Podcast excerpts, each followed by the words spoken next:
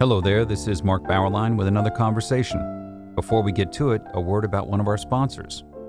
You may have seen a recent article in InsideHigherEd.com that began Wyoming Catholic College has a lot of unusual things about it, each enough to merit a story in itself.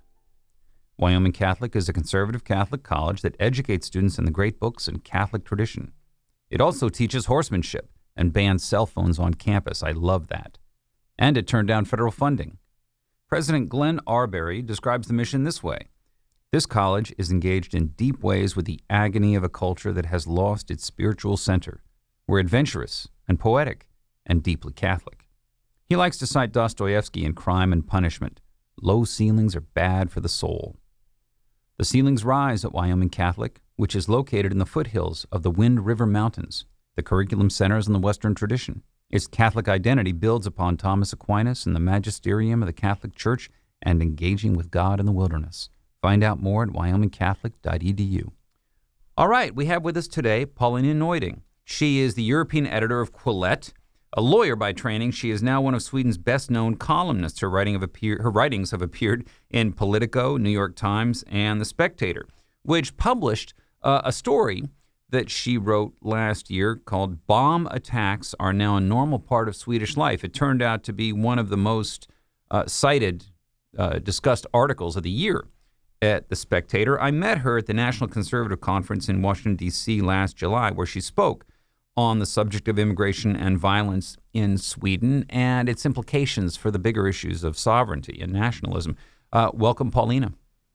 Thank you. Thank you for having me. Uh, you know, why, why, don't we just begin for our listeners who may not know very much about the, the Swedish situation? What is the Swedish situation? What prompted you to write this article? Actually, you know, let me let me let me read the first couple of paragraphs so people get mm-hmm. get a sense of, of what you were saying. One night last week, ex- this took place in, in early 2019. One mm-hmm. night last week, explosions took place in three different locations in and around Stockholm.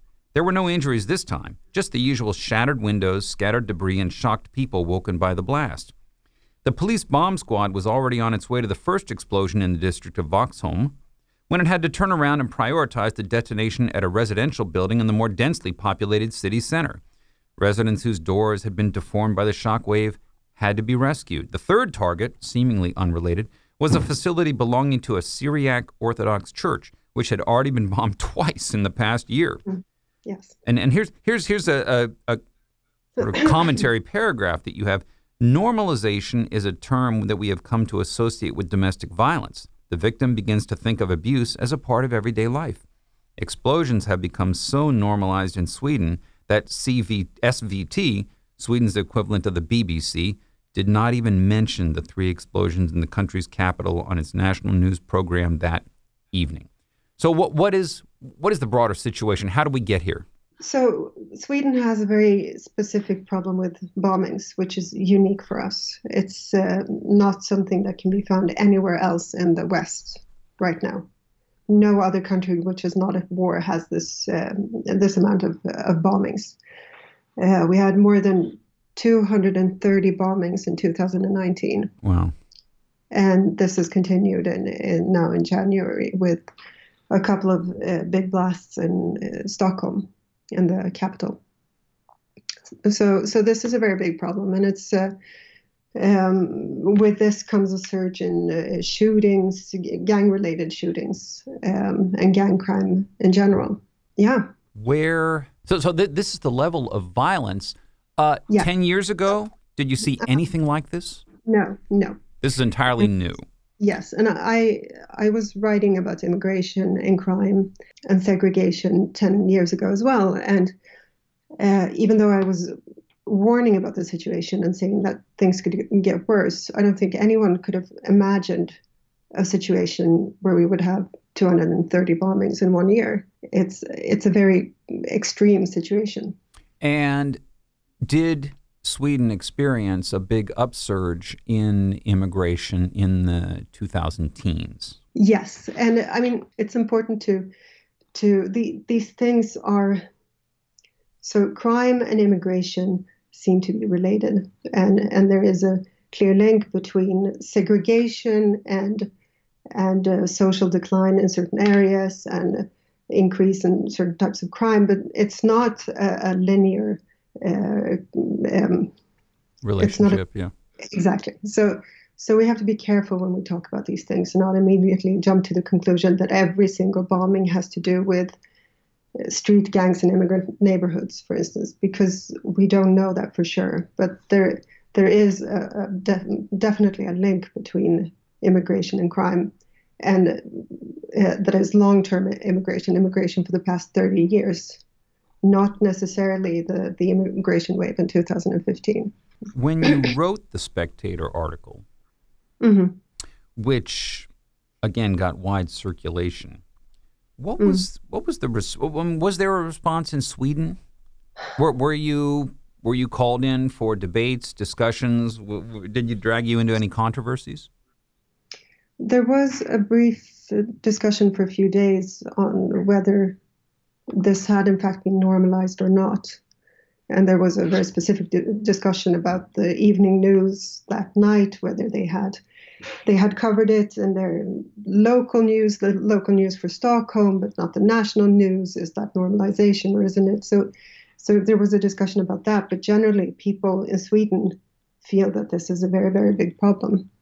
But there are still attempts by by the government and parts of the media establishment to downplay what's going on. And for instance, we had a, a government minister just last week who tried to say that people in Sweden are more worried about unequal healthcare than about shootings, which is just empir- empirically not not true. People are more worried about crime than than most other things at this point. All right, big question: Why? Mm-hmm. Why? What? Why is the government? What well, one? It, it, seems disengaged from from people, you know, out mm-hmm. on the ground in the street, ordinary citizens. But why does the government hesitate to to focus on on the violence? Well, there are a few reasons. One of them is that they, I think that they generally, genuinely don't know what to do and how to deal with it because it's such a new situation. And, you know, Sweden is known for very lenient punishments, very liberal, uh, very liberal criminal system. And it used to work well in Sweden because Sweden used to be a low crime country. Mm-hmm used to be one of the countries with the lowest rates of violent crime in Western Europe. American American liberals who mm-hmm. were, let's just say, soft on crime. American mm-hmm. liberals. That that's sort of a, a, a characterization that has been going on actually since the since the 1960s.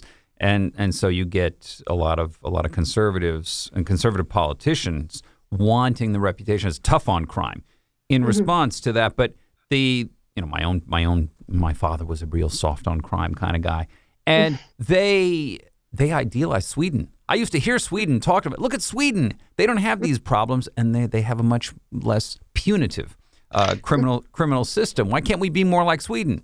So mm-hmm. uh, yeah, that that that that Swedish reputation as not needing this and, and sort of understanding that there's a you know crime is often a reactive problem to excess excess excess law. Yeah, uh, but that, uh, I I hear that a lot, and I think it's a matter of reverse causality. In, in Sweden, we say, look at the United States; they have very uh, tough. They're very tough on crime, and they have these high crime levels. So there has to be a causal relationship between harsh punishments and high crime. Mm-hmm. Well, it's more likely that the relationship is is the reverse that you have uh, when you have high crime uh, there are demands for for harsher pun- punishments right so so uh, the punishments follow uh, from high crime levels and right so it's the other way around yeah. Um, and Sweden used to have low crime levels. Um, we used to be able to get by on on a small police force and uh, you know lenient punishments I can give you an example. There was a case that I read about just a few days ago with a with a little girl who was raped on her way to school in Stockholm. Uh, and she was uh, a man attacked her, dragged her into a forest, choked her, and raped her. And he got six years in prison for mm. that. Mm. And in Sweden, you you're out after after two thirds of the time, so four years for attacking and raping a child. Hmm. And this man had already served a prison sentence for for an unprovoked attack on a pregnant woman. He smashed her head in with a bat, and he was out. He was out and was able to to rape this child. So, and, and, and local public outrage doesn't yes, produce. Yes, there, there is uh, outrage, but there is um, there is a, this idea among the Swedish political and um, the political establishment, the media establishment, lawyers, who who push this idea that low that um, lenient punishments somehow cause a decline in crime, which is it, it's it's um, evidence, please. Yes, exactly. now, well, now yeah, you, so, you, you, we're back to this reversed causal relationship that Sweden was able to have lenient punishments because we had low crime. We were able to be liberal because uh, crime was low. Right. But now that crime has gone up, you yes. say that one reason the government is reluctant to mm-hmm. face the full reality of the yeah. increase in crime and violence is that they didn't really, they're not used to this. And so they don't have the institutional logistics to yes, handle this. But you're also implying that there is an ideological or actually a psychological even resistance to recognizing the the extremity of the problem. Is that right? Yes, because there's um, first of all, immigration used to be Sweden is very secular, but the idea of immigration was almost holy for a few years. This uh, being uh, we we talked about Sweden, or Sweden was spoken about as a humanitarian superpower. Mm. We're supposed to be a light among nations, and now that we see that this isn't working out the way that we many of us were hoping, um, there is simply it's it's difficult to talk about. No one knows, no one really knows how to address the problem. Is the specter of nationalism weighing on people? Definitely. Definitely. If, um, so, so nationalism is um, um, is a word with um, negative connotations in Sweden as patriotism. It's not some something that would be used in, in polite society. You you don't speak of nationalism or patriotism as something positive. Well, is this is is this producing uh, yeah. a nationalist so, reaction among a portion of the citizenry? definitely. So what you see now is that the the current government, the Social Democrats, and the Social Democrats and the Green Party, they have the lowest approval ratings eh, that any government has had for 40 years, and probably in, in modern Swedish history. Um, so a record low rate among the Swedish public have um, um, trust the current government or have confidence in the in the, in the government. And uh, at the same time, the Sweden Democrats, which is Sweden's um, anti anti immigration, anti EU, uh, anti establishment party, um, have appeared as the biggest party in the polls. Hmm. So this is, I mean, the, this is a very concrete political effect of um, of this um, um, yeah crime wave. And and, and the Social Democrats in mm-hmm. Sweden, they're not learning the lesson that we've seen in the other parts of Europe where actually nationalist or populist parties, uh, mm. at least conservative on those grounds, they actually could be liberal mm. on other grounds, but they're conservative on the sovereignty issue, on mm. preserving traditional culture, that the Swedish social democrat leaders that they, just can't say we, we've we've got to soften on this. We have to show some ability to mm. recognize, to take seriously this crime problem and see it, at least in, in some degree, as as a problem with immigration and assimilation. They're they're they're not adjusting to this.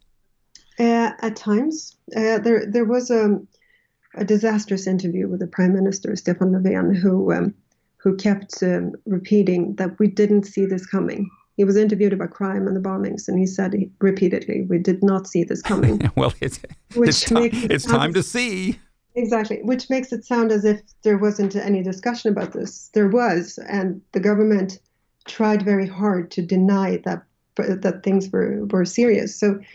Uh, the Minister of Justice two years ago, he wrote an article for the Wall Street Journal where he said that like other countries, Sweden has problems with crime, but the idea that um, problems are bigger in Sweden is totally wrong. So, so they had this PR campaign. They even have have a website on the government or a um, page on the government website, uh, supposedly debunking myths about crime and immigration in Sweden. Um, and um, and uh, so so they have this PR campaign to say that there is uh, no strong link between immigration and crime, and that crime isn't as big as a, uh, as big of a problem as uh, uh, people tend to think. And then the ordinary citizens are being they think they're being told, uh, "Don't believe your eyes, don't believe your ears." Exactly. I mean, there's this, and, and, and, there's the and, trust issue. Mm-hmm. And and then there's the fact that these problems were most evident uh, early on in segregated areas, so in immigrant areas. And um, I think that if this had reached the middle class as it has done now, mm. uh, earlier on, they would have had to admit that the problem was serious uh, a long time ago. And, uh, you know, I'm not someone who uses the racism accusation lightly, but I think that to a certain extent, people would say, okay, there, there was an, another explosion in one of the segregated areas in Malmo. Mm-hmm. It's, it's not really about us. Mm-hmm. You know? mm-hmm. Well, it's almost unthinkable for mm-hmm. for older Americans who've heard for so long about what a what a social paradise. Uh, and I'm, I'm not being ironic there. The, the yeah, Sweden I mean, was there. There is to, some truth to that idea. I mean, if you look at Sweden, Sweden used to have, as I said, the among the lowest crime rates or rates of violent crime in Western Europe. So we were very successful there. Yeah. Very high levels of trust, social cohesion, um, low economic inequality. So Sweden used to be a very successful country in those ways, um, but but things have have changed. And and is it true that there are actual no go zones for the police in Sweden? Yeah, so that's a question I get a lot, and yeah. it, it depends on on what you mean by a no go zone. When I when I spoke to the head of the ambulance drivers union, the paramedics union, he said that there are definitely areas that are no go for us. We have to await police protection before we go. Mm-hmm. And there have even been instances where where um, firefighters haven't been able to go in uh, when there has been a fire to to enter an area mm-hmm. because they have uh, because they had to wait for for a police escort. So so that's firefighters, ambulance drivers have the same problem. Right.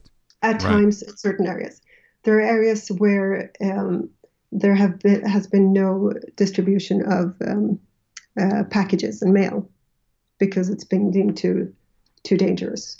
There are subway stops in Stockholm where um, uh, ticket inspectors haven't been able to work because it's too dangerous, and so on and so forth. So now that we had the commemoration of the Holocaust, there was a debate on Swedish or a discussion on Swedish television about the, um, a group of grandchildren of Holocaust survivors who visit Swedish schools to talk about the Holocaust. And then it turned out, as they were speaking, that there are some schools where they can't go because their security, because security is a problem there. Hmm. So there are even no go schools for grandchildren of Holocaust survivors for security reasons. Well, well, let's get into the, the, the anti-Semitic issue in, yes. in a moment. Let, let me ask one thing about these these these no-go zone areas or just the troubled areas. What are what are the political representatives, even if they're not in the government, what are they saying about this? The the, the leaders of these of these place uh, of these geographies that are suffering so so so much trouble. Sweden is deeply deeply segregated, and uh, things can go on in those areas without being really being noticed in the mainstream political discourse. I just read a report about an area. It was written by, by the municipality about how clan structures have come to dominate a neighborhood in Sweden. And these government uh, municipal officials write that um, children who belong to a certain clan their, their status in the in their group of friends is decided by which clan they belong to. hmm. or people who who belong to the wrong clan are bullied um, out of certain buildings. They, mm-hmm. they are leave. They can't live in, in their, their buildings anymore because they belong to the wrong clan.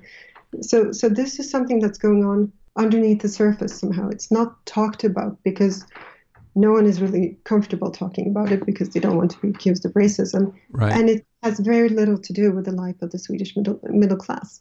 Well, as as the problems get worse, is the political correctness that prevents open discussion of this is is that is that crumbling or is or is it you know in some ways is it even stronger than ever it it is weaker than it used to be and that has to do with um uh, with the immigration wave of 2015 because up until then it was absolutely beyond the pale to even uh, discuss um, immigration in terms of how many migrants can we take in Mm-hmm. That was deemed um, beyond the pale. So uh, when we, someone, a, a, woman from the Christian Democrats, tried to raise the issue in 2015, she tried to say that, listen, we have to talk about how many immigrants we're able to take in and integrate and so on. And she was she was really attacked for saying that because that supposedly was a was a racist idea. Mm-hmm. Because if you're an asylum seeker and you show up in Sweden, you have the right to asylum uh, you have to stay. Uh, we can't pick and choose whether or not we take in people who who are asylum seekers. And then in 2015, in November, when the, the system really shut down and Sweden had to um, uh, introduce identity checks at the Danish border, that's when the government really showed that uh, there is a limit. There is actually a limit. We didn't allow allow this discussion about whether there, there is a limit or not, but mm-hmm. there is one, and we, we just reached it. And after the government turned, journalists turned and started to to discuss and uh, started to discuss whether mm. uh, where where the actual limit was. So they lost a lot of cre- credibility because they invested so much in saying there's no limit, mm-hmm. and when they turned, uh, they they they simply lost a lot of uh, of that credibility. So since then, we have a much more open discussion. Yeah. Do do do people fear the deterioration of Swedish culture and tradition, or it hasn't uh, reached that point yet? I think not many people would put it that way because it's that's another sensitive topic: Swedish mm-hmm. culture, mm-hmm. Uh, Swedish traditions. But people are very concerned about uh, social unrest and crime. And it's something that you, you can see as well. If you look at, for instance, Swedes who are looking to buy homes, if you ask them what's most important for them, it used to be having a balcony or the location or being close to water. And now it's it has to be a safe neighborhood. Hmm. So, and that situation is entirely new for us. It's not something we're used to. Yeah. Sweden doesn't have any gated communities. Uh, everything is, uh, we're a very uh, egalitarian, very collectivist society where if, you know, you, you, people are not used to thinking in terms of uh, security in that sense, the way the way you're used to in the United States. I, I think one thing that's important to to know is that Sweden overall has lower crime, much lower crime rates than the United States. Yes. So when we talk about this, can be very confusing because we're talking about a low crime country that suddenly has uh, much higher rates of um, gang-related shootings, for instance, than its neighbors. But we're we're not even approaching American levels when it comes to shootings, for instance. Uh, when it comes to bombings, we're unique in the Western world, including the United mm-hmm. States. Mm-hmm. But uh, um, yeah, so so that's an important point to make that we are um, we are not experiencing uh, American crime levels. Is there? We'll, we'll get to the point I mentioned a, a, moment ago. Is there a significant anti-Semitic angle to to the violence? You know, we we spoke about no-go zones, and um, there was a Swedish TV uh, channel, SVT, the equivalent of the BBC. Uh, they did an experiment a few years ago where they had a reporter or two reporters wear a kippah and a Star of David, I think, and, and walk into one of those uh, segregated immigrant areas in Malmo, which is Sweden's third largest city. And they walked into this area with hidden cameras and they were spotted as Jews. And people, in a collective effort, forced them to, to leave the area. Eggs were thrown from the windows and there was more text messages going out to to residents that Jews had been spotted in the area. It was and, their Jewish identity that was yeah, the, the central definitely. fact. Yes. And, you know, I, I don't know of any other Swedish neighborhood, I mean, Swedish and proper Sweden, um, that where, where that would happen. Um, that so, must have uh, th- th- that must have reverberated throughout the it, country. It, it did, and then we have, you know, as I mentioned, schools where where people can't come to speak about the Holocaust because it's not safe for them. Are are the Jewish schools under lock and key? Oh yes, definitely. Uh, bulletproof glass, lots of security, and so on. Hmm. Yes. Well, oh, oh, okay. Last question, Pauline. Where where is this going to be in five years? I know it's hard to predict, but go ahead. well, I think that uh, the government is introducing some um, uh, well, tougher tougher laws on, for instance, um, on possession of explosives. Or uh, we haven't talked about this, but uh, um, uh, people who have um, traveled to to participate in, um, in fights and uh, to to fight with ISIS in Syria, for instance. Mm-hmm. So the, a lot has changed uh, to to the better in the past uh, few years, but I I don't think it's enough, and I don't see this trend uh, changing anytime soon. Hmm. All right, Paulina Neuding, thank you for joining us. Thank you, Mark. And thank you for listening to our conversation, which has been supported by Wyoming Catholic College, which combines great books, the Catholic tradition, and the great outdoors of the American West into an extraordinary education. Go to wyomingcatholic.edu or contact the admissions office at 877 332 2930.